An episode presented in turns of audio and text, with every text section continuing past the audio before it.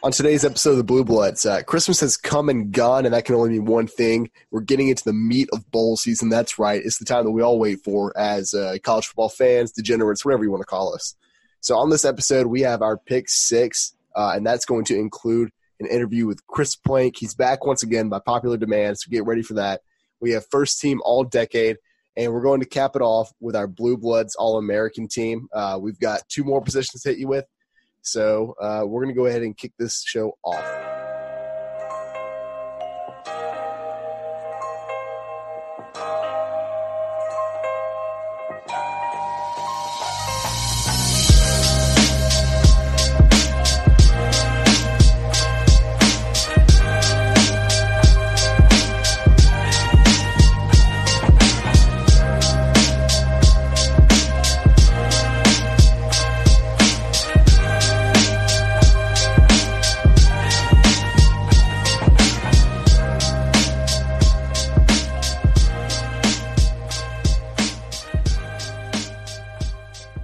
So to start today's show off, uh, we have our pick six, uh, and our first game that we're going to cover is the SERVPRO First Responder Bowl, and that is between Western Kentucky and Western Michigan. And Western Michigan comes into this one as a three-point dog.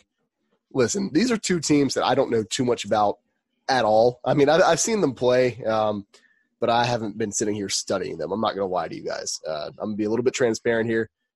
But looking through the stats and looking through the games that these teams have played – it listen, they're pretty impressive. Um, to put up over 450 total yards a game for any team is incredible, and one of these teams does that, and I could not not mention that.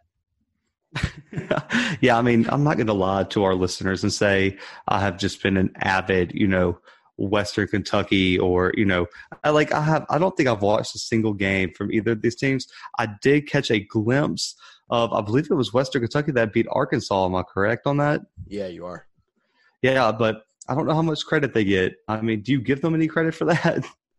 For that, no. Uh, for the rest of their schedule, yes, because they, I mean, they've played pretty well uh, so far this. Or well, I mean, season's almost over, but they played pretty well this season, uh, and they've played pretty well the past couple of seasons. I think they went, well, they were eight and four this year, but like for the past couple of years, they've been winning the Conference USA. Uh, I mean, things like that, and you know, while it is a group of five conference, it's not like they're, you know, it's not, it's not like they're playing like D three football, winning that. I mean, they're winning a Division one football conference. Yeah, uh, that's true. And I, I, believe they went like eleven and one very recently. And you know, they have a quarterback who was recruited by Auburn, Arkansas, and a lot of these SEC programs. And Ty Storey, um, he has not had the you know most outstanding year or anything like that. But I mean, he's been consistent, doesn't turn the ball over a lot, but he has a strong running game to, you know, bail him out when he's not on point. And so, uh, and if really and truly this game will come down to defenses.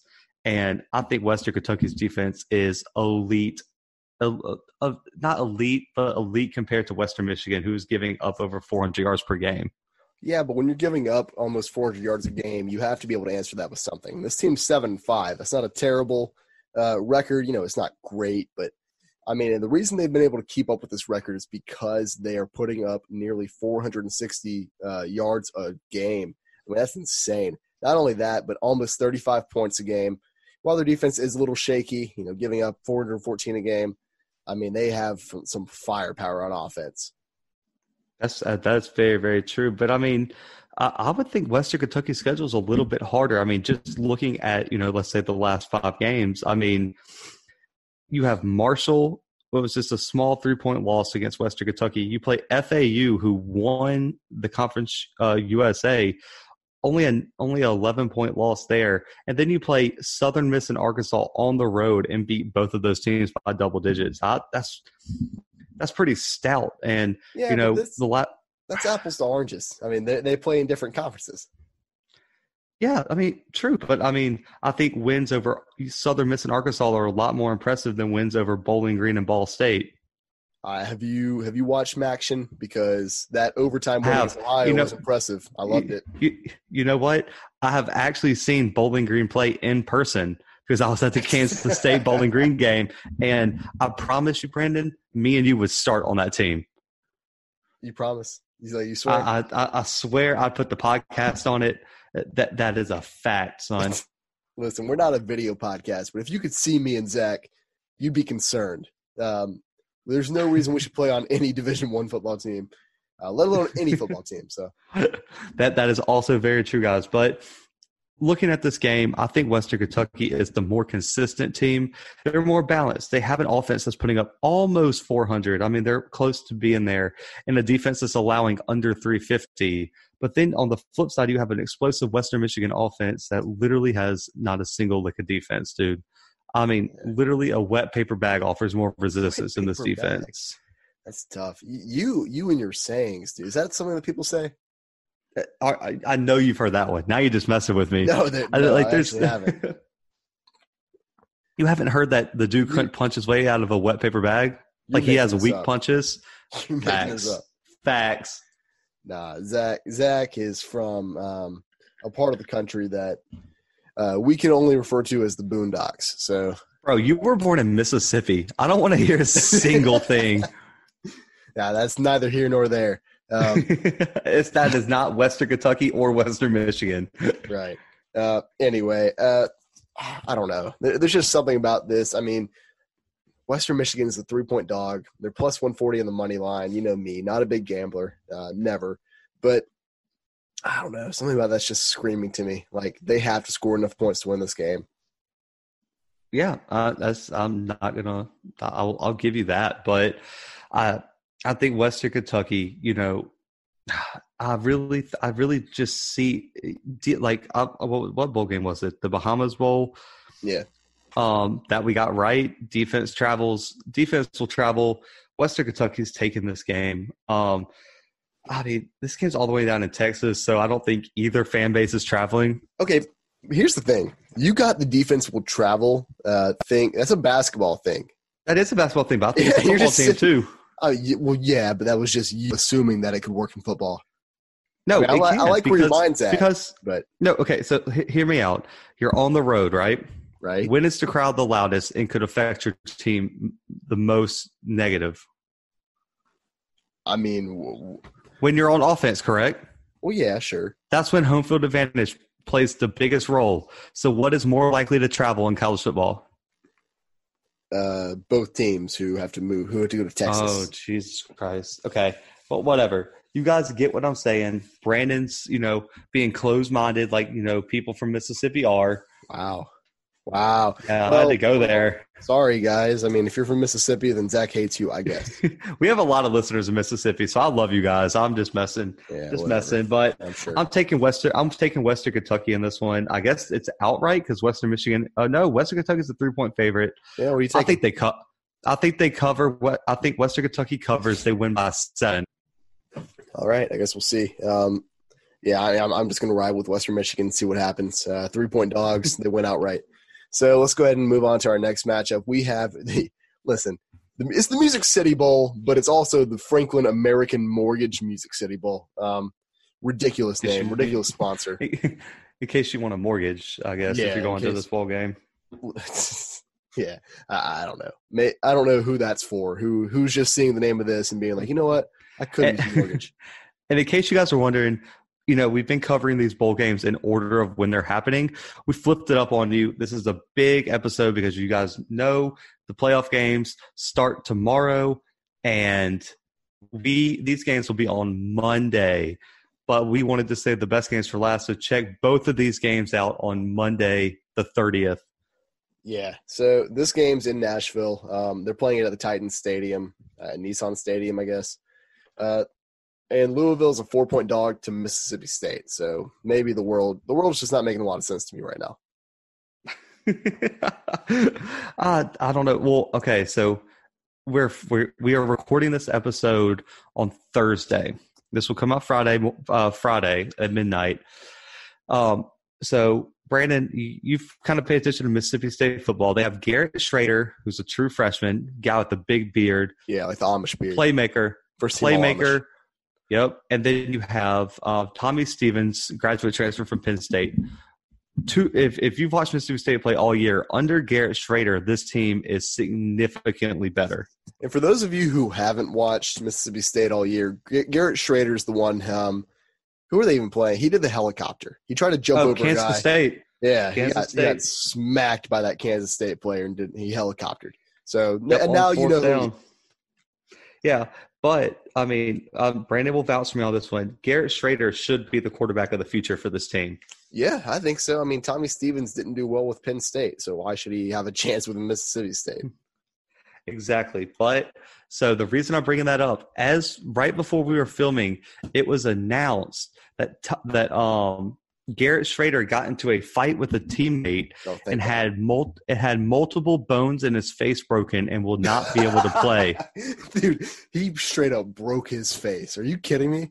You're telling me that you got in a fight with your teammate. Oh, this needed to be the storyline, we're doing it right here. Yep. You're telling Um, me that you are going to get so upset with your team's quarterback that you are going to literally ruin his face Yep. right before a Uh, bowl game? Oh, and you want to hear the better thing? He was not suspended. What? Well, maybe maybe it was maybe he deserved it. Yep. So I'm taking Louisville by by- well, Mississippi State's a four and a half point favorite. Louisville Yeah. could be a four and a half point favorite. I'm taking Louisville by 20 in this game. Uh, I'll be a little more realistic. I'll take Louisville by at least 10 points. This Louisville team's not bad. They can score. And we're not talking about, you know, this isn't similar to the last matchup. We have one team with a good offense, one team with a good defense, um, you know, and, and the other team with no defense and, you know, vice versa, whatever. Uh, we're talking about uh, both teams who have pretty, I mean, they're both putting up over 400 yards a game, and their defenses are just both awful. So we're going to get a lot of points in this one. The over under 63. I say smash that over. I, you know, that's just me feeling lucky, but um, you know, Louisville wins this game by at least 10, but it's going to be like it's going to be like 52 to 41. Yeah. And a player to watch here is Kylin Hill. Uh, I would say, okay, this is going to be a bold statement, I guess. Um, I would say top two running back in the SEC. He's a very good Um, running back. I don't know if I'd say top two in the a- SEC, but Dude, if you put that kid on Bama or Georgia, no, it'd be over with. Yeah, but he Yeah, doesn't but- play for those teams. He doesn't have no I line. know.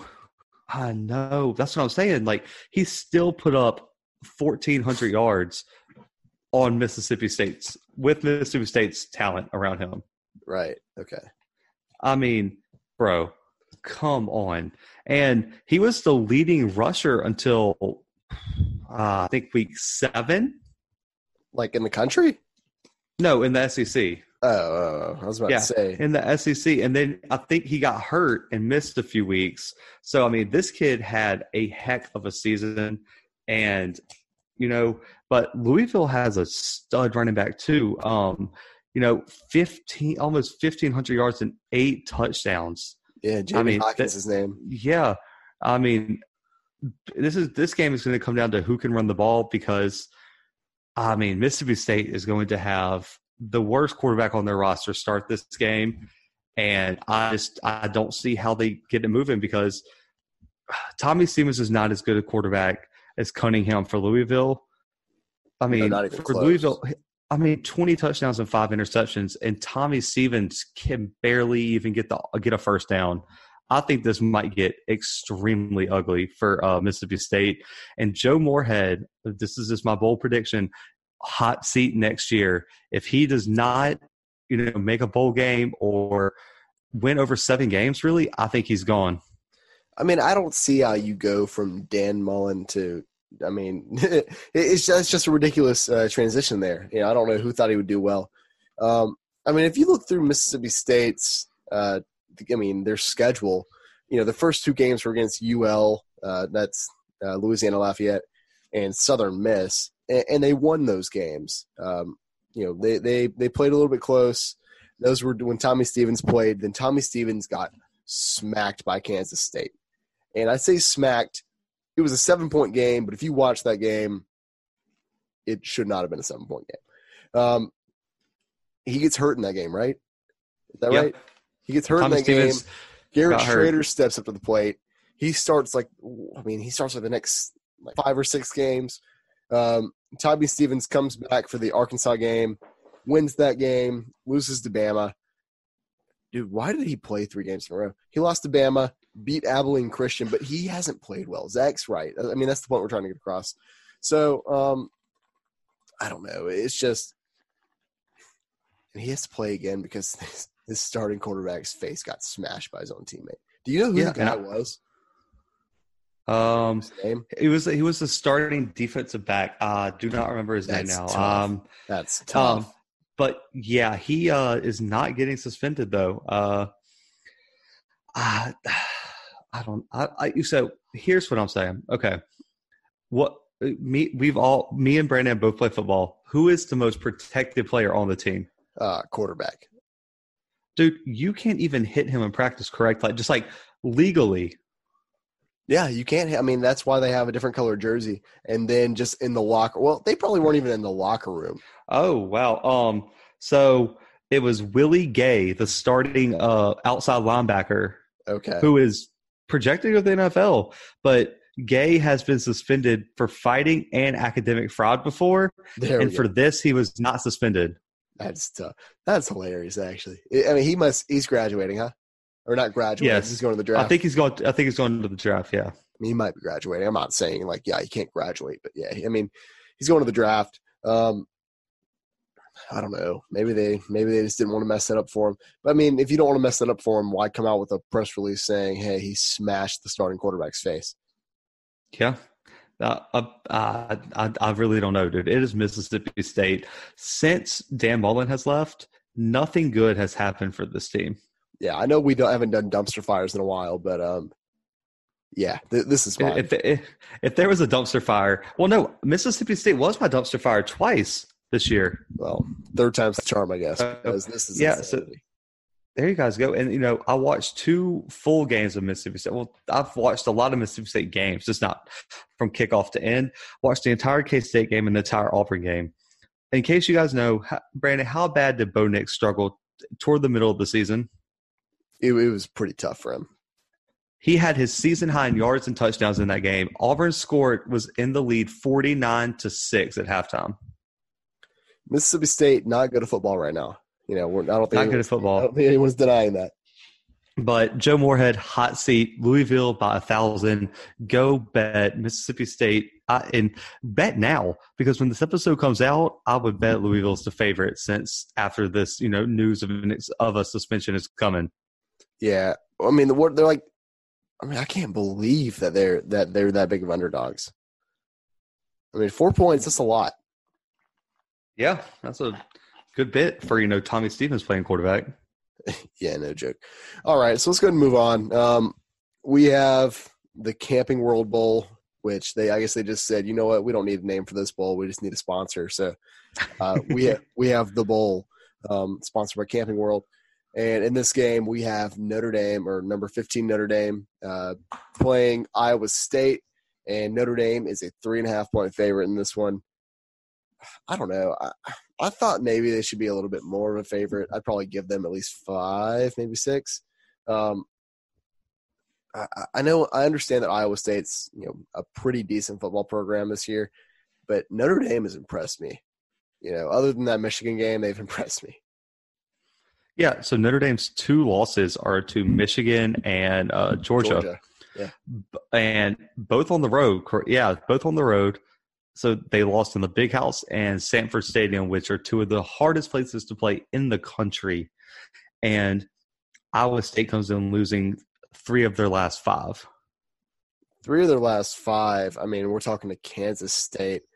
Oklahoma's a good team. Oklahoma State's a good team, but but I mean, That, but that's Oklahoma State without Spencer Sanders, I believe, and without Tylan Wallace yeah. So that's that's at home. That's real tough. At home, and they got That's lucky. a good thing. But Yeah, and they got lucky to escape Texas. yeah, they really did. And, and then you have, you know, Notre Dame on the flip side, who since their one point win over Virginia Tech has been murking teams. I mean, mean- and their most impressive win by far has been that win over Navy. They beat Navy Oh, and that- fifty-two that- to twenty. And that defense, I mean, suffocated the triple option. I, I believe, you know, we covered that game in our pick six, and they forced what four or five fumbles. it was in that crazy. game? I mean, it was it was something. I mean, mean- totally unexpected by both of us. I mean, Navy was a good football. Team. I think they went they went ten and two, didn't they? Yes, Yeah, they went ten and two. 10 so and two. And they and they have a game coming up uh, very recently in our next episode against K State, and have a chance to get to eleven wins. I think they have eleven wins because they beat Army, but they have a chance to get to Oh, twelve. that's true. Twelve. That's that's wild. Yeah, insane. That's For- wild. But I, I mean, mean- I mean, for the for Notre Dame to beat Navy the way they did, I mean, that's a. It, it sounds crazy saying that's a statement, but it's a statement this year. Navy was a It good is. team. Um, I mean, they they beat BC. I mean, they beat Boston College, and Boston College is not an awful team. You know, I, I know I'm I'm going to sound stupid, kind of sitting here defending Boston College now, saying that they're a decent team, but they really are a decent team this year. Um, Yeah, Stanford, you know, not great this year, but I mean, had they- their problems. yeah, I mean, they, but they, I mean, they put the gas pedal down on them, beat them 45-24. Uh, All I'm saying is that this this Notre Dame team has looked impressive. I mean, if you've watched them, they look good, um, and they're not sitting here playing nobody. You know, Yeah, they, I they mean- have a legitimate schedule. That's a fact. And dude, this this team has everything, man. Their offense is averaging 430 yards per game. Ian Book is a future NFL quarterback. I know there's some people that are going to give me pushback on that. That is a fact, guys. I'm sorry. And then he has a huge target in Clayton uh, Claypool. You know, almost a thousand yards receiving, 12 touchdowns, dude. That is insane. And their defense is suffocating. Um, you know, uh, there's future NFL players on this defense. There's future NFL players on this offense. Brian Kelly is tired of being disrespected, and this defense is only giving up about 300 yards per game and only 18 points per game. I think this team is going to want to get to 11 wins because they are tired of hearing the national media create this narrative that Notre Dame is not elite. Right. Um, I think what they're going to need to do in this game, though, I think Ian Book's going to have to rely on his arm uh, more than his legs. You know, we we know that Tony jo- Jones Jr., Notre Dame's running back, can't really get it done on the ground, or at least he hasn't this season to this point.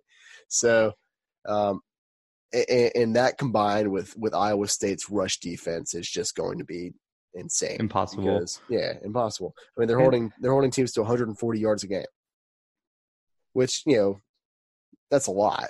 But I mean, between a couple of different running backs and with the amount that that Ian Book uses his legs usually, he's going to have to do something. He's going to sit back in the pocket and just let it fly. Yeah, I mean, but Ian Books has almost 3,000 yards passing, 33 touchdowns and six interceptions. And Yeah. Iowa State's pass defense is allowing almost 230 yards per game. And No, they're allowing, Uh, they're, allowing, they're allowing 318 yards a game. yeah, Iowa State. Oh, I'm sorry. I'm sorry. I'm sorry. That's not that's not true. It's 230. Yeah, yeah, it was 230 passing yards allowed. And, you know, Ian Book can ball, son. If if if you give him time to pick you apart and he gets in that rhythm, the kid is elite. And I, okay, Notre Dame's a three and a half point favorite, guys. I'm taking Notre Dame by 20 to 30 points in this game. Zach Zach is out here with the outlandish takes today. I love it. Um, that's usually me. I'm gonna be the voice of reason here, and I'm gonna stay consistent with what I said the, during the last game. I think they win by ten, uh, or or maybe 14. I'll go two touchdowns. I'll go Notre Dame wins by two touchdowns in this one. Three and a half points is ridiculous. They're going to, I mean, put it down on Iowa State. Well, if you guys listen to our bowl preview episode, like when we just picked our bowls, like uh like super, superlatives for bowl games, this was my biggest blowout potential game. Um and I think it's gonna happen. Uh you know, if you guys listen to our what first ever episode, I said Ian Book was going to wind up in New York. He did not, but 33 touchdowns, six interceptions, almost 3,000 yards is not a bad season. no, I mean that's that's fantastic. That's that's pretty Um, solid. And and really and truly, if one play goes different in against Georgia, this team's in a New York a New Year six. And I don't think they have the performance they had against Michigan if one play goes different against Georgia and they have that momentum. No, they're they're definitely more determined. Um, uh, I mean, they came into they came into uh, the big house looking scared, but uh, you know, and, and I think you're right. I, don't, I don't think well, it's that way. and, and I think the first ever hurricane that hit Michigan hit during that game because holy hell did it rain that game. Yeah, it did. It, was insane. Um, let's go ahead and move on. we have the Cotton Bowl or the Goodyear Cotton Bowl Classic. I do like that they put classic at the end of this game. Um, always Because forget. it is a classic. Well, yeah, I guess you could say that. Uh, The Cotton Bowl, that's legendary, my guy. yeah, but we're not talking about like Rose Bowl right now. Oh God, uh, dude. Okay, I'm sorry, guys. I have a soft spot for the Cotton Bowl. I don't know why. Uh, I've always liked this game. I'm pissed it's at 11 o'clock. It's like I loved it when it was mid afternoon or night game, but I do have a soft spot for the Cotton Bowl. That's just, I, I guess, it's my guilty pleasure. Is I think the Cotton Bowl is one of the higher tier bowl games, which it is. I mean, it's a New Year's Six bowl, but I think it's grossly underrated. All right, Zach, whatever you say. Uh, we have Memphis and Penn State in this one. Um, and this is a matchup that, listen to me when I say this, people are wrong about. Um, everywhere you look, or everyone I talk to at least, has been like, I can't believe Memphis gets to play, or I can't believe Penn State gets to play Memphis. And I guess maybe I'm just talking to people who haven't really watched college football this season because Memphis is not a team to look over. I mean, they're a very good football team this year. Um, and Penn State to me is, I mean, they're a top 10 team, but I don't know that they deserve to be. Dude, okay. Hear me out. If I told you a team was 10 and 2, losses to Minnesota on the road and Ohio State on the road by combined 16 points, would you say that's not a top 10 team? Okay. Well, let's go ahead and talk about this then. Um, they beat Rutgers 27 to 6. I guess a three touchdown game, but it's Rutgers. We look at everybody else who's played Rutgers and it's a blowout. Then they kind of do that. Um, I, I mean, they beat Iowa 17 to 12, Michigan 28 21. I mean, they're edging teams out. It's not like they're sitting here dominating. They beat Indiana 34 to 37. Dude, Indiana had two losses coming into that game.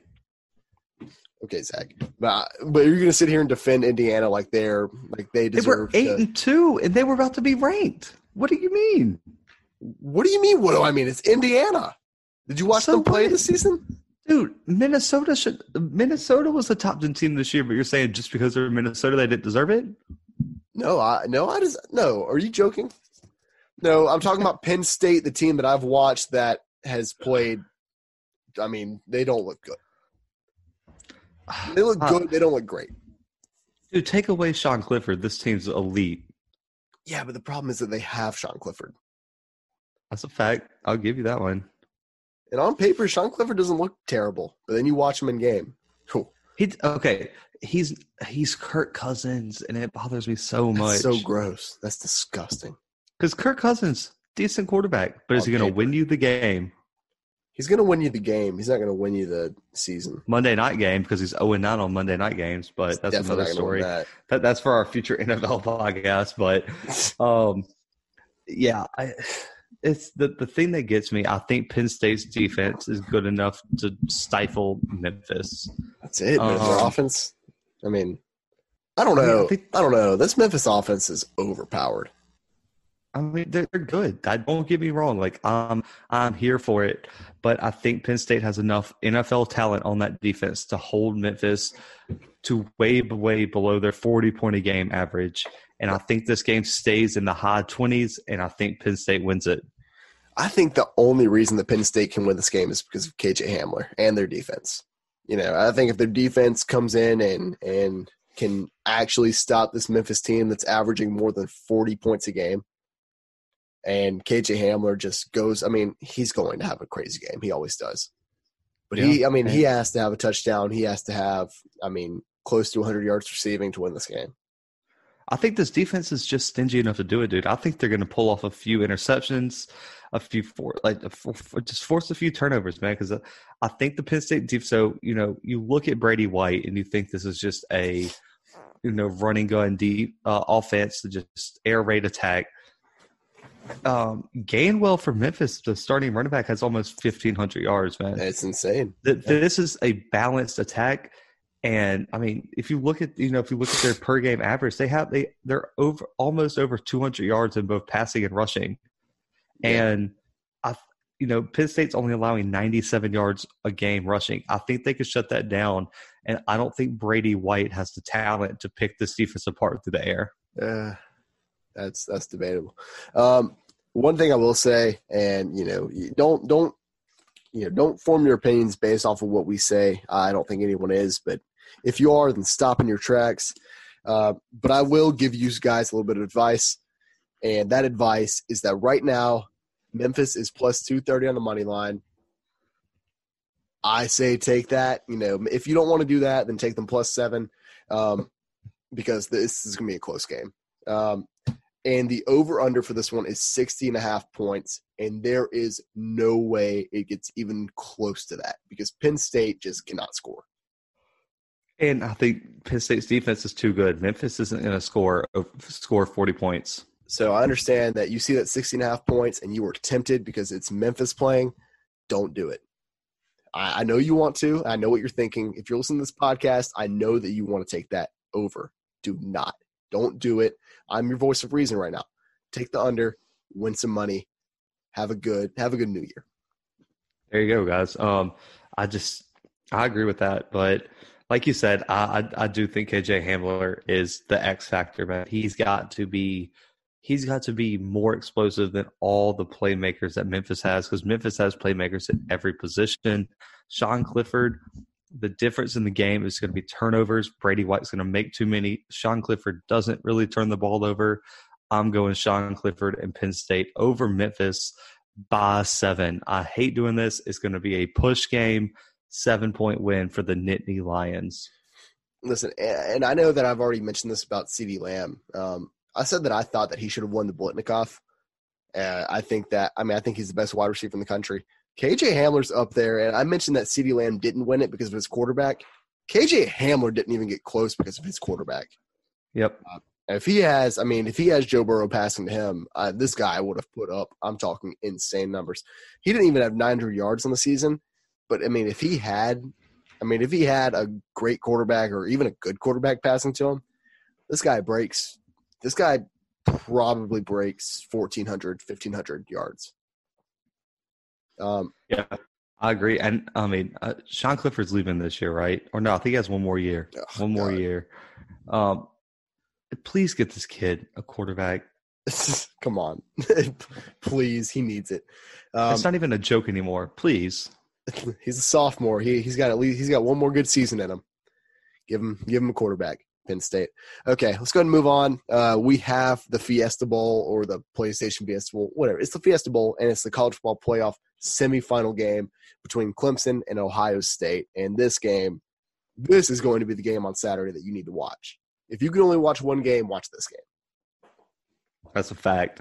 I mean, dude, sell your girlfriend for some cable. I don't care. this is the game.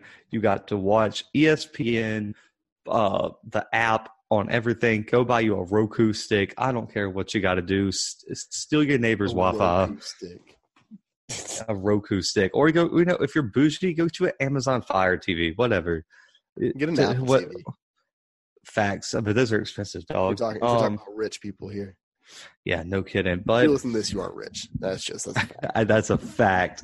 Um, you know, Clemson's a two point favorite, and I mean, that's about as for a neutral site game, man. That is about as uh, it's pretty much a pick 'em game at this point. Um, you know, uh, this over under sixty three. Uh, there's no way, right? No, these.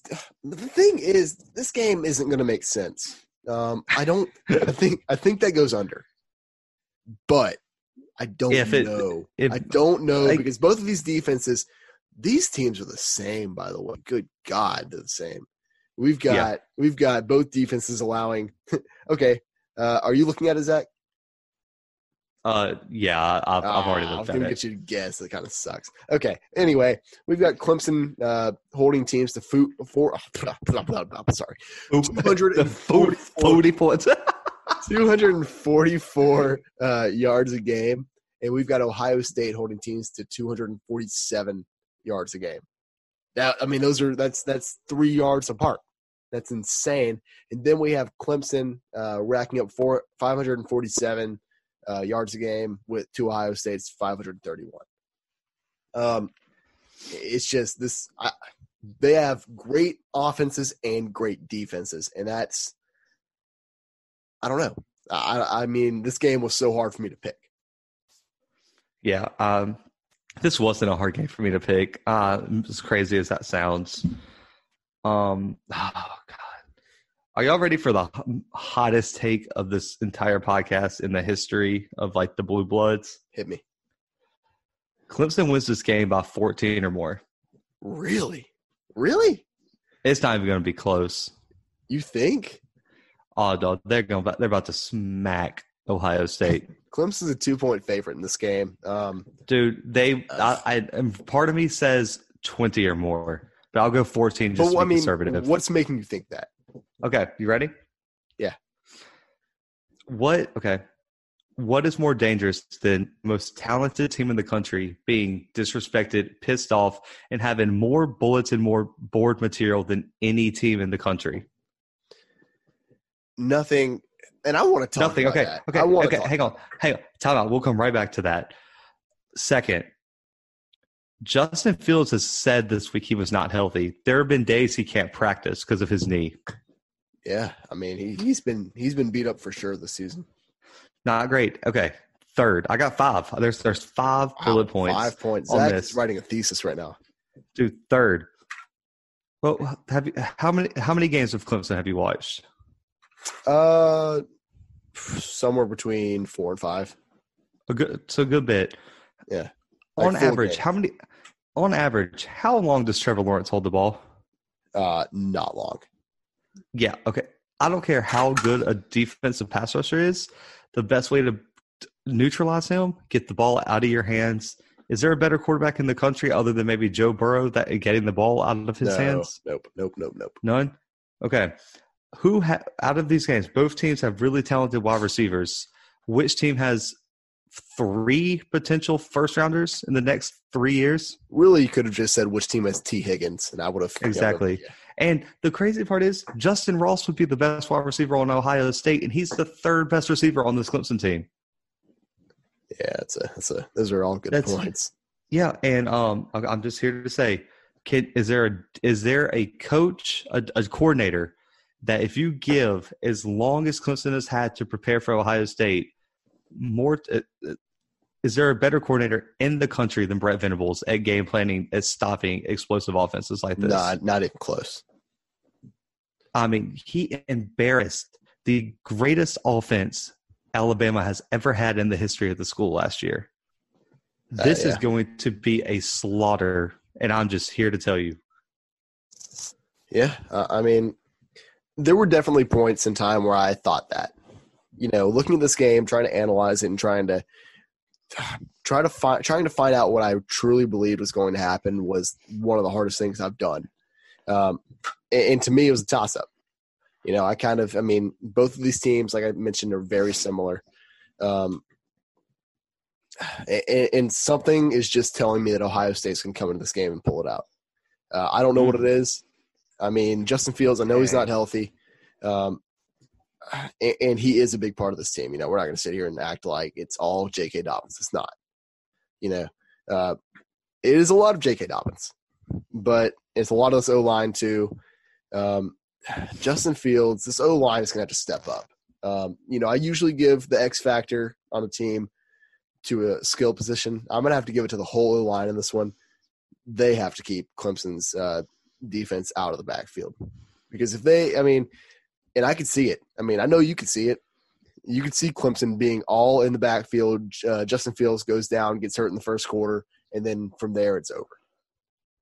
Yeah, not, not, even hurt, or maybe he just gets shaken up and he's kind of limping around, kind of like the Michigan game. Um, and he's he's just not himself, you know. Um, and I just I I really just watching the Wisconsin game. I think I really think it's going to be 21 nothing after the first quarter. It's Clemson. tough. And I don't think I, Ohio State is going to realize that Clemson is not Wisconsin.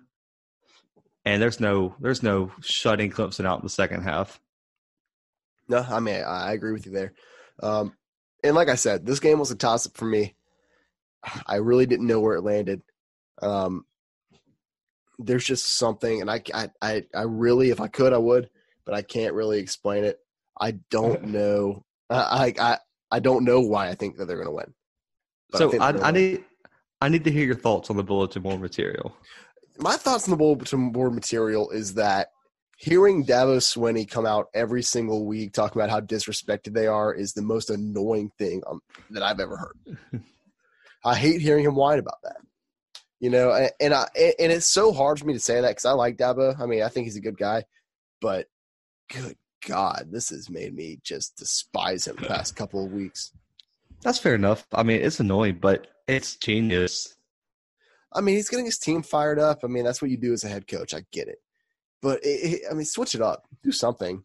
You know, maybe Yeah. maybe Uh, listen. You know what would be terrifying is if he if he didn't mention it at all, and people were like, "How do you feel about your team being disrespected?" He's like, "What are you talking about?" Like if he just didn't phase him, that would be the scariest thing on the face of the planet. That's a fact, dude. Okay, so I don't know.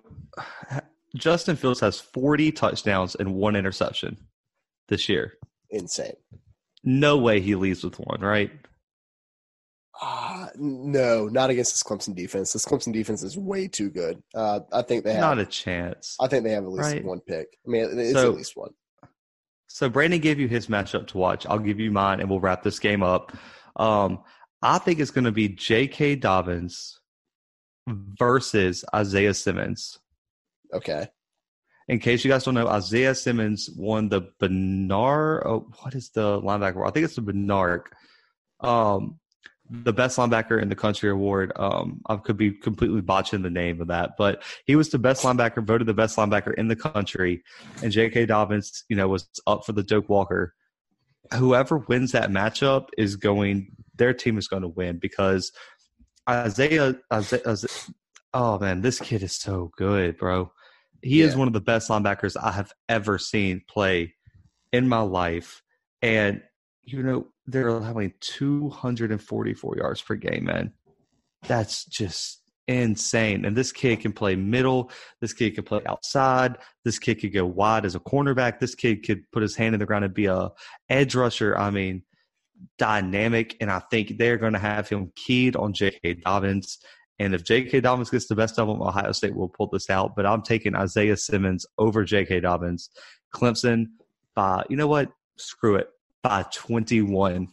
Wow. Okay. Uh, I guess we'll. Uh, I guess we'll see. I mean, and like I said, this game is it like seven o'clock on Saturday, right?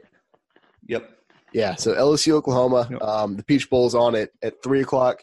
This game's on at uh, seven o'clock on ESPN. Make sure you tune in. If you if you can only watch Yes. those games, watch watch watch the Fiesta Bowl. That's Yeah, the and- And you know what? How about this? This is this is the biggest pl- game of bowl season until national championship. I need a score prediction from you, Brandon. You need a score prediction. Okay. Uh, we'll get one from you too after me. Um, wow, that's gonna be hard. So I'll give you mine. I I know mine. That's why I already knew. Uh, no, let me, let me go. I don't need to be. I don't need to be right. influenced by you. Um, I'm gonna go 28-31. Ohio State. 31. Oh, I have 35-14 Clemson. Wow. Wow. Okay. Well, let's leave it there. Um, so let's go ahead and move on to our final matchup. Uh, we have the Chick Fil A Peach Bowl. Um, you know, this is also a college football semifinal game. This one's Oklahoma and LSU. We have an interview with Chris Plank to get to, but before that, we're going to go ahead and give our score predictions for this one. Um, since we're doing that, I guess uh, we didn't do that during the interview.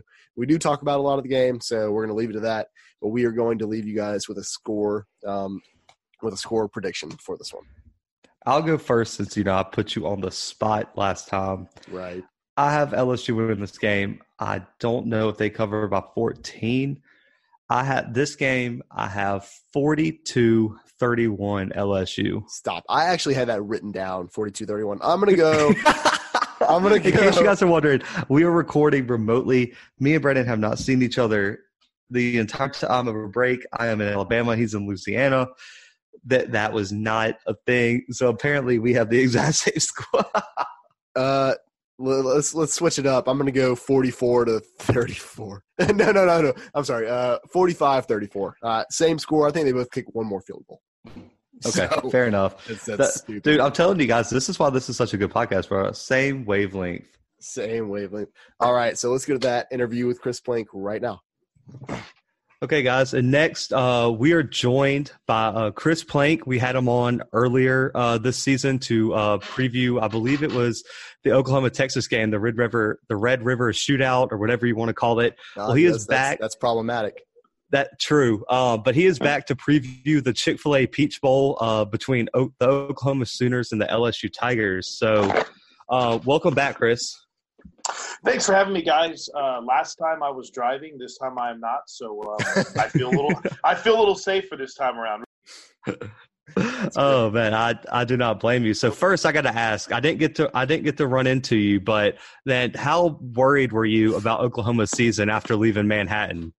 Oh, um, immensely. I, I, think that if you were to ask just about you know anyone that was uh, covering this team or anyone around the program or or anyone that basically covered the Big 12, you you kind of have this feeling that on that on that day in Manhattan, Oklahoma was exposed, right?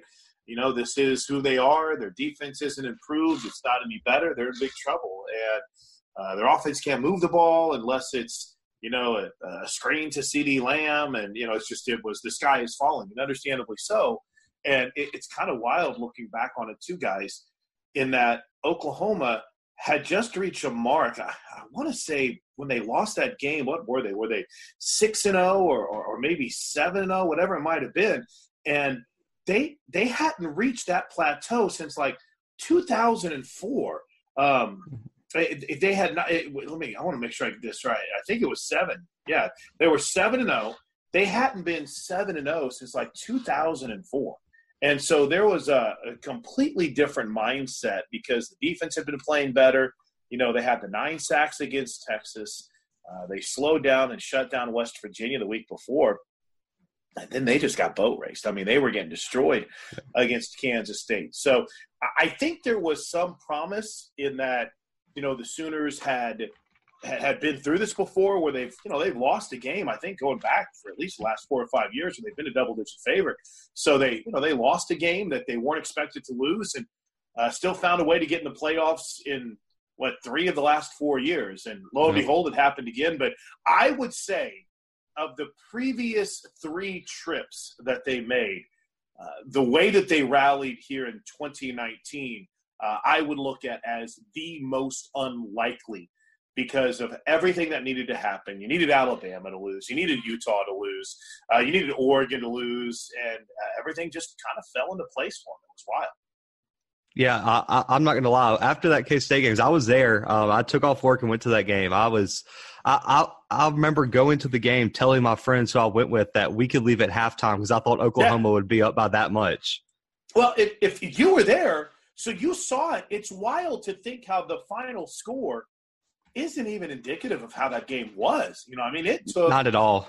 It took an absolute furious rally for Oklahoma to even be in that conversation. So, uh, yeah, I I'll say I'll say it once, I'll say it a thousand times. To me, this is this is the most unlikely appearance that the Sooners have had in the four-team playoff, based on the way that uh, things went in their in their loss to Kansas State. I'm still I'm still kind of surprised that they're leaving next uh, what is it Tuesday to go to Atlanta. Still blows my mind. Oh man, I, am not gonna lie. We, me and Brandon, I remember recording the episode after the game, and we were both just dumbfounded on how it that turned out. Yeah, but before we get to the game uh, coming up, I, me and Brandon wanted to ask you, um, you know, early or the first day of early signing day just or second day just wrapped up. Um, what is your opinion on Oklahoma's recruiting class thus far? Oh, it looks great. It's really it's interesting because I mean, first of all, most of the recruiting conversations got submarined by the report of the uh, suspensions. So that kind of slowed down everything with Ronnie Perkins and uh, Rhamondre Stevenson and Trejan Bridges apparently uh, testing positive for weed and not playing. But again, nothing confirmed yet. But that report came out right in the middle of Lincoln Riley's press conference, guys. Uh, but in, oh man, I, I, don't think they're done yet. You know, they have a they have a really nice class. I think it's top ten right now, uh, which depending on whichever composite rankings you use, they there's a lot of frustration because uh, there was a running back named Jase McClellan that had been committed to them since 2017. Uh, and this 2020 running back class was loaded with incredible talent uh, from you know from the state of Oklahoma, and then obviously just across the border there were some incredible guys in Texas. But McClellan had committed so early that the Sooners kind of shut down recruiting running backs, and then lo and behold, you know you're you're in a situation where a guy says, "All right, I'm not coming," and you're stuck. You know you don't you don't have anything you can do. So the the Sooners were in a tough spot because McClellan had de- basically decommitted the Monday night before signing day.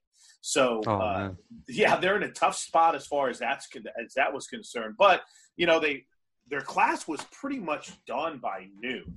Um, they, they they had everyone in that they wanted or that they needed, and then you know the next thing you know they they end up adding to it. They they apparently have this Joshua Eaton kid that's a cornerback. That looks pretty impressive. He didn't sign. You know, the, the, the Grime, the Reggie Grimes saga was a little bit confounding because here's probably their biggest commit at the defensive line position, and he was going to sign, and then he says, "Well, wait, I'm, I'm going to wait till February." But everyone seems to be on board with it. Uh, they don't have a quarterback in this class, but there's rumors that Chad Morris's kid, Chandler Morris, could end up at Oklahoma. So you know they they've got um, they have a really impressive class from the perspective of filling needs. You know, they had to get some guys in the interior of the defensive line. They got some JUCOs that I think can help them out, but you know their class is just going to continue to get better, and we'll see what they do to help shore up that running back spot if they even go and get someone else, and we'll uh, we'll kind of see what's next to that quarterback position because they don't have a quarterback in this class right now. Though Brock Vandagriff, who's considered to be the top recruit in 2021, has already committed to him, so it'll be interesting. Oh yeah, for sure. And I think I think uh, I, you mentioned the junior college uh, defensive tackles. I think Perrion Winfrey was the number him. one junior college junior yeah. college player in the country if I'm not mistaken, and they pulled him out, and I was I was shocked to see that. And then I think an underrated player is Kendall Dennis, that the cornerback out of Florida. Uh, I think he was projected to go to Clemson at one point, and somehow ended up at Oklahoma. I, I think that was a huge pull for the, the oh, Sooners on that one. Yeah, yeah, no, no, I, I agree with you 100. percent It's kind of funny because on my local show today, I said I said the exact same thing, and you know, keep in mind, Dennis was a guy whose letter of intent they didn't get until later in the day. So Lincoln Riley held his meeting with the media at like 11:30 Central Time, and they didn't end up getting Dennis's letter of intent until much later. Uh, let me throw a couple of other names at you. Keep it Justin Harrington, 6'3", 197 pound safety. This is a guy that fits right into the kind of body type and the kind of player that uh, Alex Grinch wants. I think he's a pretty big get. Andrew Raym was the top offensive line recruit in uh, Oklahoma, and the Sooners have been on him since, oh my gosh, since uh, day one. Uh, Bryson Washington is another big kid, 6'2", 196 in the defensive back position that I think is uh, going to be pretty impressive. Um, but Marvin Mims broke every single receiving record that there was for Texas high school football. Uh, and I think once, uh, you know, we'll see. He can do either. He can go inside or outside. So we'll see if he's in that outside room with Dennis Simmons or if he's in that inside room with assistant coach Cale Gundy. I think uh, I think it's a really nice class, and I think it's kind of showing how they're able to bring some playmakers in on the defensive side of the football too. Oh yeah, for sure. Um, so I'm going to ask a question that I guess everyone is kind of wondering. And how do you think that these suspensions for Oklahoma are going to affect them in the Peach Bowl? Um, man, I, I'll tell you what. They are they're not playing. It's crazy. I mean, Ronnie Perkins really hurts. He's their best defensive lineman. He's their leading sacker. He's only a sophomore. He had just uh, he's a man playing that position for them. So that's devastating, especially when you look at their when you look at their depth, their backup is a freshman, a true freshman, a Marcus Strickland, not a redshirt freshman who's been around for a year, a true freshman. So, you know, they're going to ship some guys to the outside to kind of help that out. If it's a uh, if it's a Jalen Redmond or I don't know, maybe a LaRon Stokes. They have a guy named Isaiah Thomas uh, who had a sack in the Big 12 championship game. So that's that's a gut punch. I don't know how you replace that for Oklahoma defensively, but to me, you know, they've they've got they've got a good running back in Kennedy Brooks, and Jalen Hurts is like having a running back back there. Right. But I don't think they win that Big 12 championship game without Rhamondre Stevenson.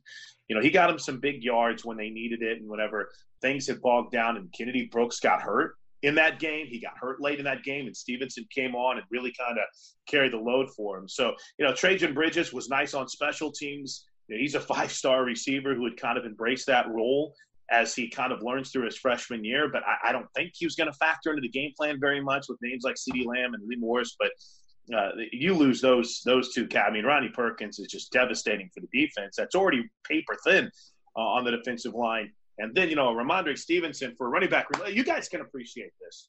So every year, Jay Boulware, the running backs coach at Oklahoma, every year at the beginning of the season, we're always kind of talking about, man, that running back room is so deep. We're worried about guys transferring. And every year, man, I, I kid you not, guys, he always says, you know, there's going to come a time when that depth is going to be tested. And boy, is it! I mean, oh, you, yeah. this season this season started with Kennedy Brooks, Trey Sermon, uh, T.J. Pledger, um, Marcus Major, who was a true freshman. Had a I feel like there's another name that I'm mistaken. Oh, Rhamondre Stevenson. Yeah, five guys in that room to start this season. Okay, well, Marcus Major is a freshman. You're hoping to redshirt him. He looks good when he gets an opportunity, but he gets hurt, so he's done for the year. Trey Sermon. So you're down to four.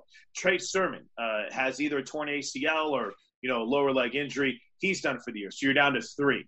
Uh, TJ Pledger actually had hand surgery earlier in the season. And uh, I think in the Kansas State game, he was the one that had the problem on the kick. You know, when they recovered the kick, he was the one that fumbled the kick near the sideline. Oh, and he hasn't played hardly at all since then. But he was out and back in. So you got Pledger. Kennedy Brooks is their go-to, and now you've got Rhamondre Stevenson who's out. You basically have two scholarship running backs going into this game, and one of them is your bell cow. The other one has like four carries this year, so it's kind of wild to see how that depth in the running back room is going to be tested because every single year you get to this point in the season and there's something that happens to where you're like, oh, thank goodness we have that depth in that running back room, but it's definitely going to be tested. Right, for sure. And that kind of leads into my next question. So, uh, I mean, with that depth that I mean that you're talking about, with the uh, with all the injuries, with even with uh, Rhamondre Stevenson sitting out for mm-hmm. this game. Um, so, just to mention the defenses for a second, both of these defenses are a little shaky to say the least. I'm not going to sure. say they're bad at all. I mean, but they're they're plagued with injuries. Uh, I mean, they're both allowing over 300 yards a game. Uh, anyway, uh, so the injury news about Clyde Edwards-Helaire yesterday, uh, LSU's running back, broke. Um, do you think that that gives Oklahoma's defense any sort of advantage in this game uh, with all the injuries, you know, to their defense? Do you think this injury for LSU's running back uh, maybe plays to their advantage in a way? Sure. Um, and but but again, Joe Burrow's still playing, and I right, do have right. whenever whenever you talk about and and this was something kind of funny that the the Sooner defensive coordinator Alex Grinch said yesterday. he was talking about the wide receivers that LSU has, and he says whenever you say, "Yeah, the Biletnikoff candidate," and you have to stop and you say, "Well, which one?" You know, right. because there's so many talented wide receivers that they have. I, I, I think it works in Oklahoma's benefit. You know, what with hammy or or ankle or whatever he's dealing with, hamstring. Hamstring. Okay. Um, but again, I, I I, I, still think it's a pretty good situation that they have there, even though it's two freshmen behind them, but they're very talented freshmen. So right. I'm, I, I, I think that you're looking at a situation where, yeah, you, you have one of the studs that can't go. It, it's going to help you out a little bit. But, you know, I've watched so much tape on LSU guys, and yeah, uh, Helaire is pretty special. Uh, but the dude that makes it all hum is Joe Burrow, and you know he has Baker Mayfield type escapability. That's who he reminds me of a lot. Um, and it, it, with, with, the way that he moves around the pocket, and then he's got like a Sam Darnold arm, and then he's got mm-hmm. this kind of uh, personality like a Lamar Jackson. I mean, this I don't know if I've ever seen anything from one year to the next improve like he has. So uh, yeah, I, I, I, think you lose your running back and that's going to hurt. But man, as long as as long as Joe Burrow's back there, this team's got a chance to raise that skinny trophy. Right. And this is just a little side note here. Uh, now, we did write the first article about Clyde Edwards Helaire uh, being injured, and Sports Illustrated took credit. So we're kind of in a war. What? Yeah, we're in a war with them right now. So uh, nice. feel free to join, but uh, if not, I understand. oh, gosh. I'm in. Oh, oh man. So, uh, you know, you mentioned Joe Burrow. Uh, I, I think there's no question that he's the best player in college football right now. Um, but what do you what do you think Alex Grinch and this defense of uh, this Oklahoma defense does to try to slow him down, or do you even see a way that you can slow this offense down? Yeah, um, you know it's kind of wild. I think that what LSU is doing offensively is is special, but again, they've seen high powered offenses before. They haven't been able to stop them, but they've seen them. So I've seen a I've seen a variety of different things. You know, does does Alex Grinch? I think this Oklahoma defense has been its most effective when they heat someone up. But Joe Burrow has shown a really good knack for being able to avoid pressure and to be able to create time in the pocket. I mean, I just rewatched Texas. That's why I was running a little bit behind. I was rewatching the Texas game, and you go back to the pass that basically sealed the deal in that game. I mean, he's in the air. I mean, he's airborne when he throws that football. Joe Burrow is.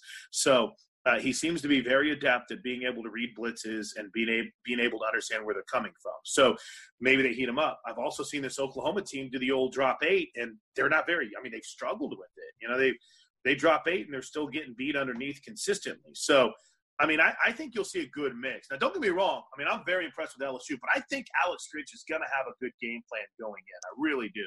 And I think they feel pretty confident about their game plan. But I'm pretty sure Nick Saban felt confident about his game plan going in. I'm pretty sure Kirby Smart felt confident about his game plan going in. It's a it's a really really good football team, and it's going to take it's going to take a perfect game from Oklahoma defensively to do what they can to maybe force a couple of punts and hope their offense can uh, can generate some time of possession and not turn the ball over. Yeah, right, you. I mean, you, you're going to have to keep the ball away from this offense because if LSU yeah. wins time of possession, I, this game could be really really ugly but you know before we let you go uh, is there any sure. uh, is there a certain positional matchup that you think uh, our listeners us the fans out here that should they should be paying attention to come the december 28th stingley jr v. CeeDee Lamb.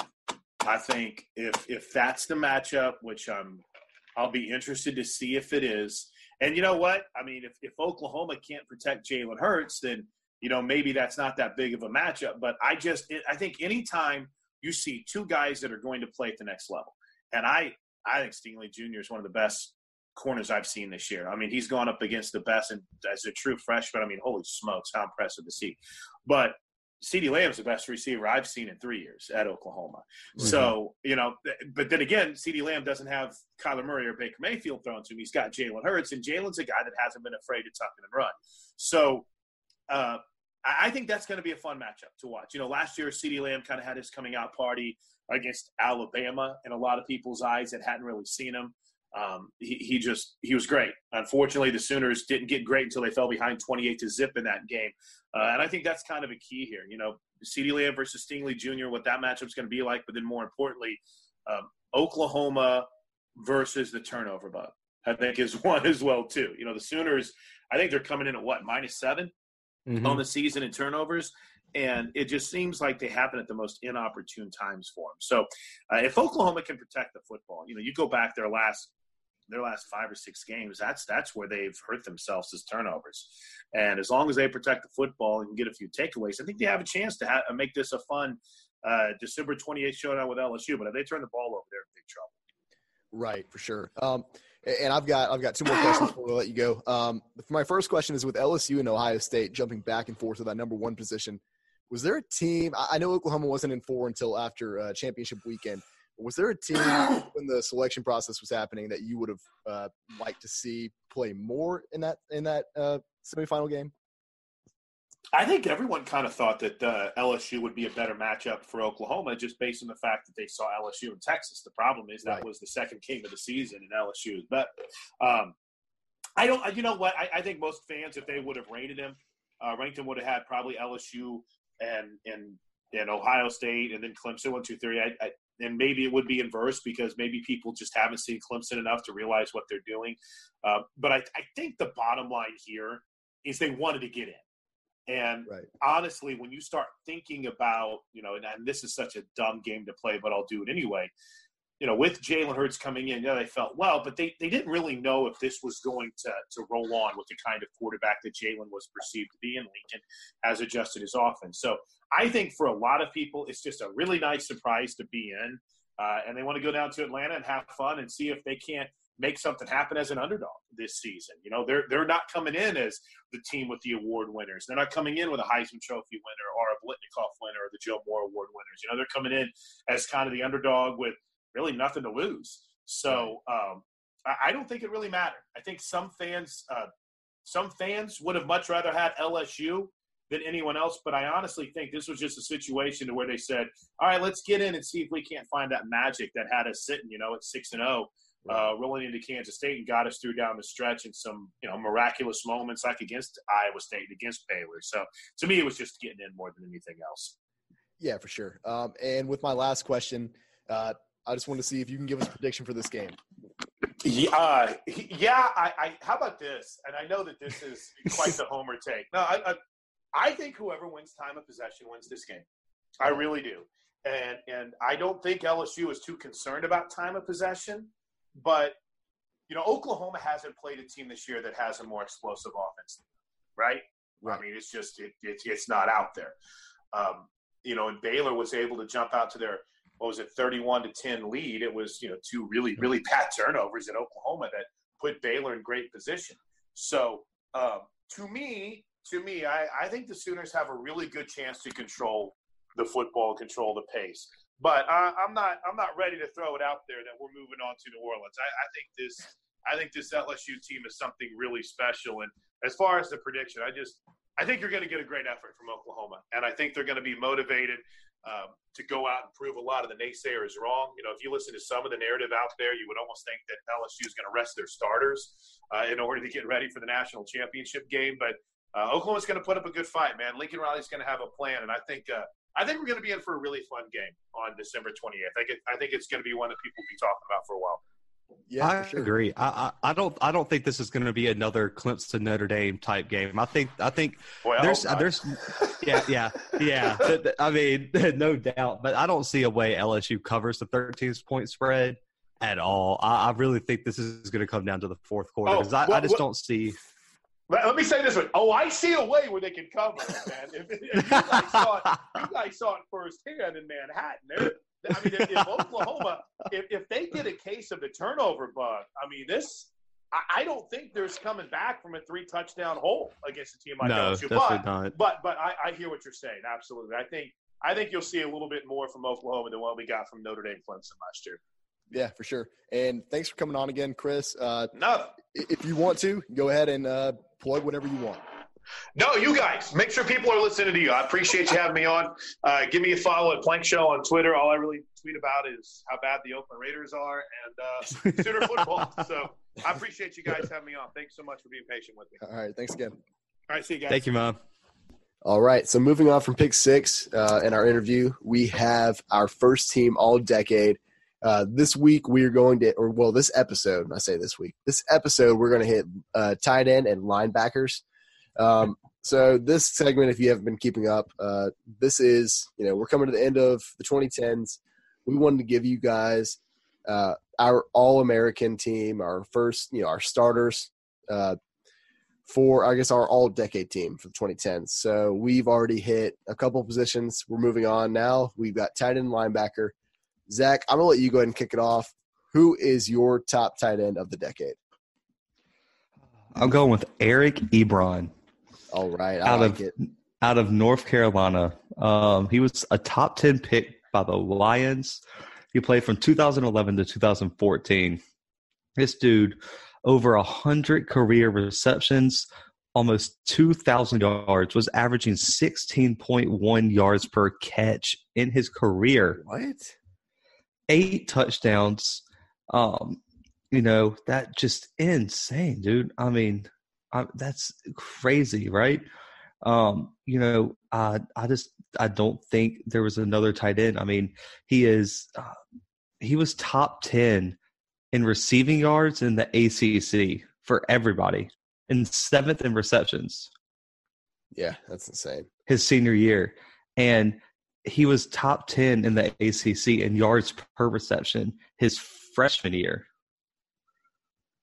Okay. I mean, I mean, the dude is a G. I mean, for a tight end to have almost 2,000 yards and be averaging 16 yards per catch, and for his career is just outstanding. And you know, they don't. He doesn't have the gaudy touchdown numbers like, um, you know, like our wide receivers do. But a tight end, man, eight touchdowns in a career is pretty outstanding. Yeah, I mean that's insane. Um, especially and, in college, and if you're, you know, College yeah. doesn't really use the wide receiver position the way that the NFL does. I mean, they don't. Quarterbacks don't really lean on their wide receivers as much. I guess is what I'm trying to get at. Yeah, no doubt. And for playing for North Carolina when they used to not be very good, and for him to still put up these stats is outstanding. Because when a, when a player like this plays on a smaller, you know, not as talented team as this, he is keyed on so much more. Yeah, that's true. And and to have 62 receptions in one year, that that should not be allowed. Should not be allowed. All right, so moving on to my pick. Uh, my pick for the top tight end of the 2010s. Uh, I think you're to be shook up a little bit. Um, I'm not sure though. I have Tyler Eifert. Tyler Eifert from Notre Dame, um, obviously drafted by the Bengals, one of the best tight ends in the uh, in the NFL right now.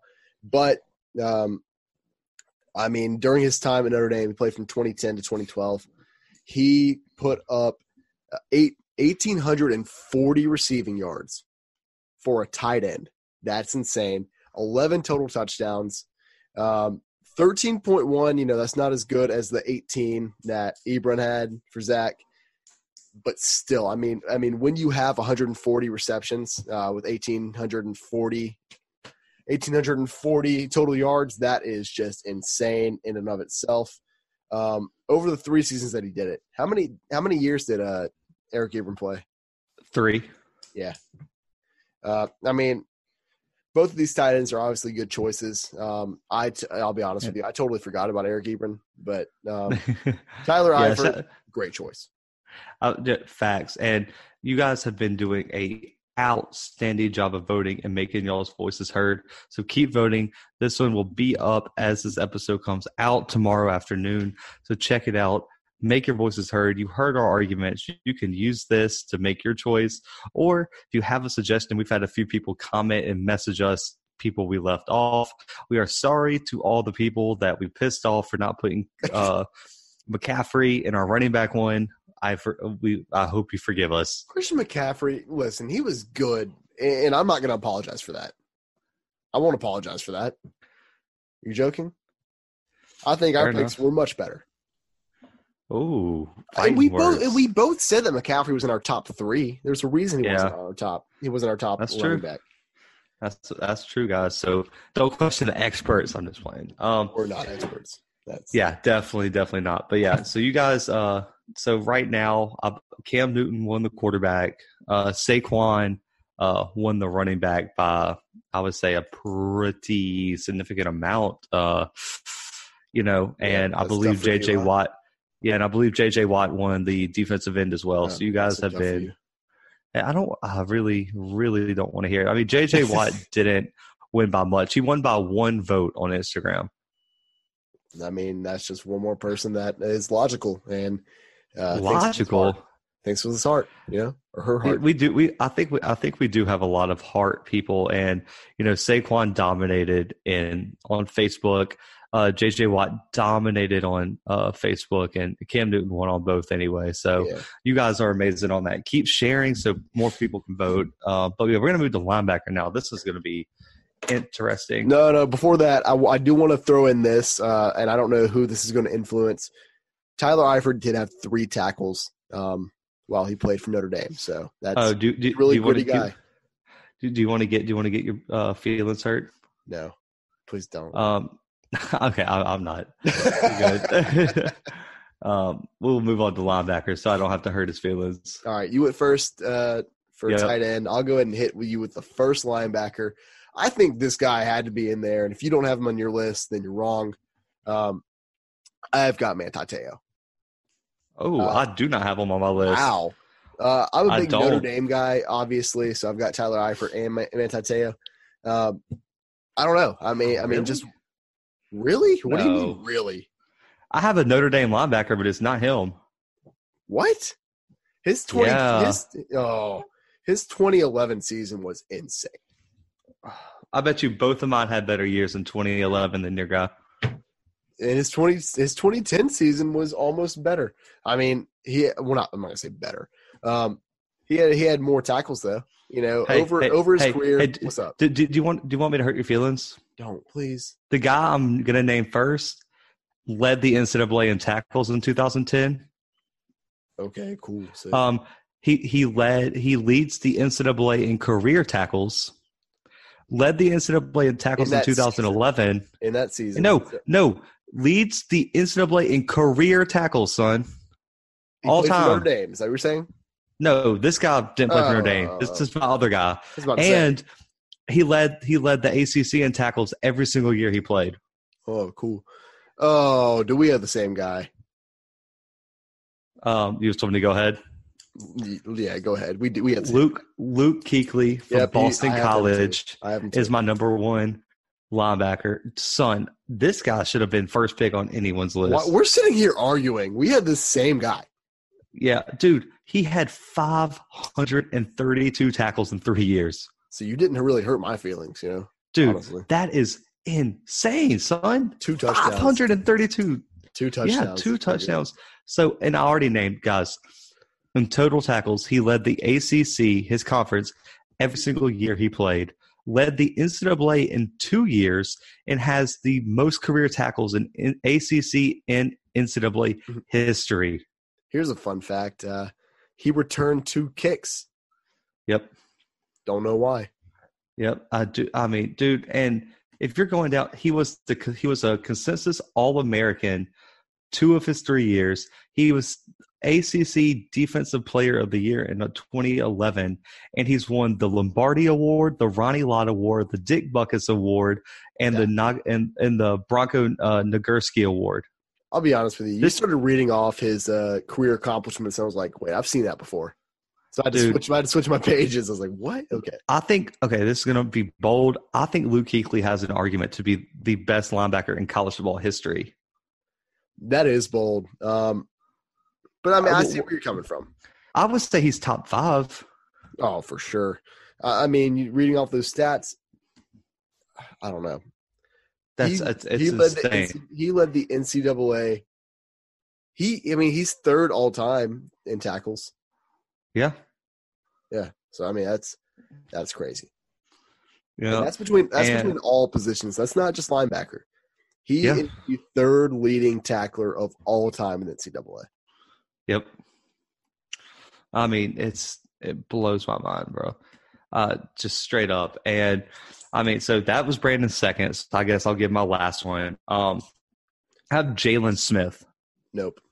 from uh, Notre Dame. Nope. Not not the right Like- Notre Dame guy. Played from 2013 to 2015. Um, you know, consensus All American. Uh, won the Dick Bus- Butkus Award. Um, you know, he led he led the entire. Um, I guess they don't have a conference, but they he was number one in total tackles in 2015, second in 14. Um, you know, this this dude was a G. I mean, like let's compare stats. I mean, if you want to really go, I mean, Let's talk about career tackles. he's got 284. He has 284 solo tackles. I'm talking about solo tackles. 168 solo tackles. So Manti Te'o has 212 solo tackles. I know that it's better than yours because he's the number one in in, in independence of all time. So 212 uh, solo tackles, 437 career tackles. Okay, how many? Uh, but he had 24 sacks as a linebacker, though, man. Yeah, I mean, that's pretty good. I'm not gonna lie. That's the stout. An interception, three forced fumbles, three fumble recoveries. I mean, the kid was a beast. I mean, for a linebacker to have nine sacks two straight years, yeah, uh, I mean, I'm not gonna argue there. Uh, that's great. and and, and I mean, the the dude was more athletic and played all across, you know, all the different linebacker positions. You could split him out wide. He could be an edge rusher, more dynamic, more impact plays because sacks are more impactful than tackles. They more forced turnovers than Manti Te'o. Plus, he didn't have a fake girlfriend that he lied about. I think that part's pretty cool. Do you? Yeah, everyone has a fake girlfriend, right? Oh God, uh, that's tough, my guy. Manti Te'o had tough. seven interceptions for his career. They all came in 2012. For a linebacker, that's insane. That's that. I think interceptions you should be expect like that's not You as should that's not as seven interceptions in a season from not a linebacker. season. I mean, I mean, he had one good like that's one year though. You just said they all came in one season.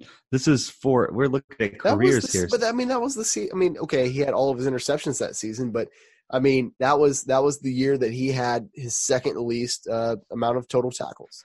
Okay, how many years did Manti Te'o play? Four, How many years did he have over 100 total tackles? three. He played one more year. Okay, Jaylon Smith played two and had over 110 tackles two of the years. Well, I mean, Manti Te'o had over 110 tackles three years out of four. Well, okay, so I guess that's pretty even. Uh, I guess. Um, I you know, guess. I mean, that, I mean, it is even. I mean, he he got two out of three. He got three out of four. I mean, it's like if he played, he left as a junior. So I mean, it- are you?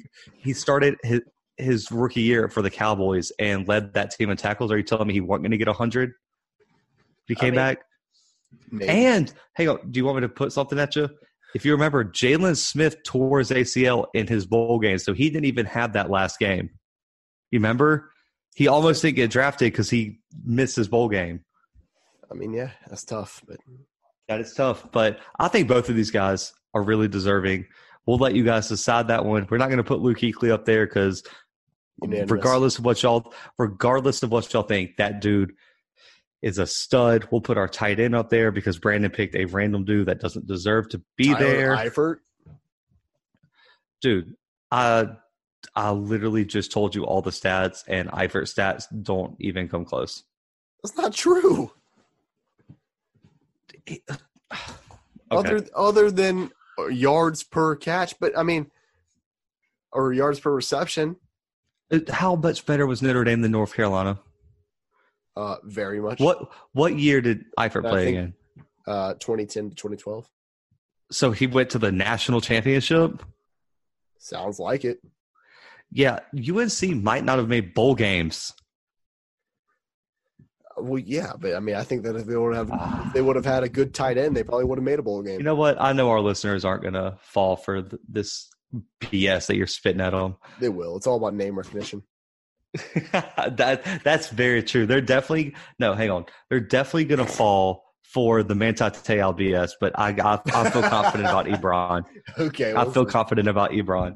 Oh man, you're looking at it and pick Hunter Henry. I almost did. Oh, I would have thrown up because he doesn't deserve to be in the conversation. okay, let's go and move on. We we gotta Ah. get we gotta be done with this. Yes. Um, and we're going into our final segment of the day. Uh, we have we're not doing storyline today. I might have I might have said that we were. Uh, we're not doing storyline today.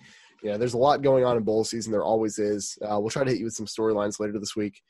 But uh, to wrap up today's show, we have our Blue Bloods All American team, and we are on to running back and defensive tackle. We both have two guys. I, I and I know I say this every single time. I feel like we have the same two guys. Yeah, I do too. Uh, running back, I got Chuba Hubbard Yeah, I've got Chuba Hubbard. from Oklahoma State. Uh, son, uh, if know, you don't think he bowl- had the best season this year, you're wrong. he played for Oklahoma State guys and had over two thousand yards from scrimmage, had I mean, twenty one more touchdowns, than anyone else in the country. and played for the crappiest team out of all the top running backs. He just didn't have an O line, and he still made it. And he did, no, not even that. He didn't have an O line. His starting quarterback got hurt, and the starting wide and the best wide receiver on that team got hurt. So all the defenses were doing were stacking the box, and they still could not stop him. He is averaging like 160 yards per game. yeah, it, it's it's crazy. Guys, I'm sorry. He got snubbed at the Heisman. He got snubbed on the Doak Walker. This dude was the best running back this year by far. Oh yeah, I agree with you. I mean, and there are arguments to say, oh well, J.K. Dobbins, oh well, uh, uh, Travis Etienne, uh, whoever else, no, or Jonathan Taylor, no. Jonathan Taylor's career so far has been better. Chuba Hubbard's a sophomore. Chuba Hubbard is a sophomore. He's coming back next season, and he is going to put it on the NCAA yet again. Yeah, there are there's going to be records in jeopardy, son. yeah, he'll be in, he'll be in the college football category. Yep. Um, and then moving on to defensive tackle, I know we have the same one because Brandon already knew who I was going to pick. Yeah, Uh, and he had Derrick Brown. Yeah. Derrick Brown from Auburn. There be. wasn't another defensive tackle that deserved it more than him. There was no one that changed the game more than him. Um, I mean, dog, for a defensive tackle, 50 tackles, oh, 12 for loss, four sacks, four pass deflections, two forced fumbles, and two fumble recoveries. I mean, and you can you can talk about Zach being a homer all you want. I know it's one of my favorite things to talk about. This guy, he forced two fumbles this season as a defensive tackle. He had 12 tackles for loss this season. I mean, this guy was a monster. If you watch this guy play, you knew that he changed the game. Zach, yeah, while and, he is a homer, is absolutely right about this guy. Yeah, if we're talking defensive lineman, you, you got me. Chase Young up there. But defensive tackles, there was none like Derrick Brown. Um, well, also he won. The, yeah, he won the Ronnie Lott Trophy and was the SEC Defensive Player of the Year as a defensive tackle. Yeah, bro. Do you know how many good defensive players are in the SEC? So many. So many. I mean, that that's outstanding for a defense tackle to win this, and no one affected the game more than him. Uh, you know, uh, I am a homer. I will be Auburn forever. But if there was a better defensive tackle, uh, you guys know I would tell you. But there is not, and so Derrick Brown is the defensive tackle, Blue Bloods All American. All right, so we've got our two unanimous uh, Blue Bloods All Americans. No need to vote here. Um, I don't even. Do we even vote for these? I feel like I should know. No, we do not vote for these. Yeah, these are just these are just our uh, we're right, you're wrong. Um, that's all you need to know.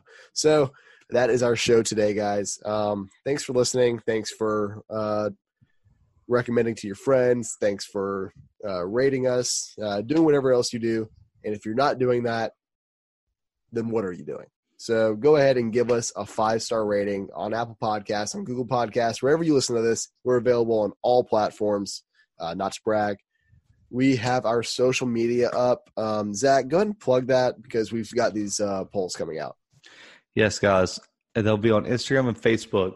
Instagram, it is at the underscore blue bloods. Follow us on there. Um, on Facebook, it is at the blue bloods pod. Um, you can find links, all that kind of stuff up everywhere. A lot of you guys already follow us on social media, so not really stressing about it. Um, you know, it's it, you guys have been awesome. I mean, we are getting more people interacting day in and day out. We had a bunch of votes on these polls already, so shout out to you guys. Listens are going up. You know, interactions are going up. You guys are the best. Hope you guys had a good holiday, but we back and we have content coming so just at a rapid pace this next week. So be ready and make sure to listen.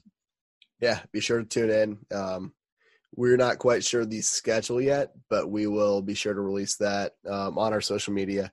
Uh, so be able to be sure to keep up with that. Um, we've got more episodes coming out for every single bowl game. We're gonna, or well, all the ones that we can anyway.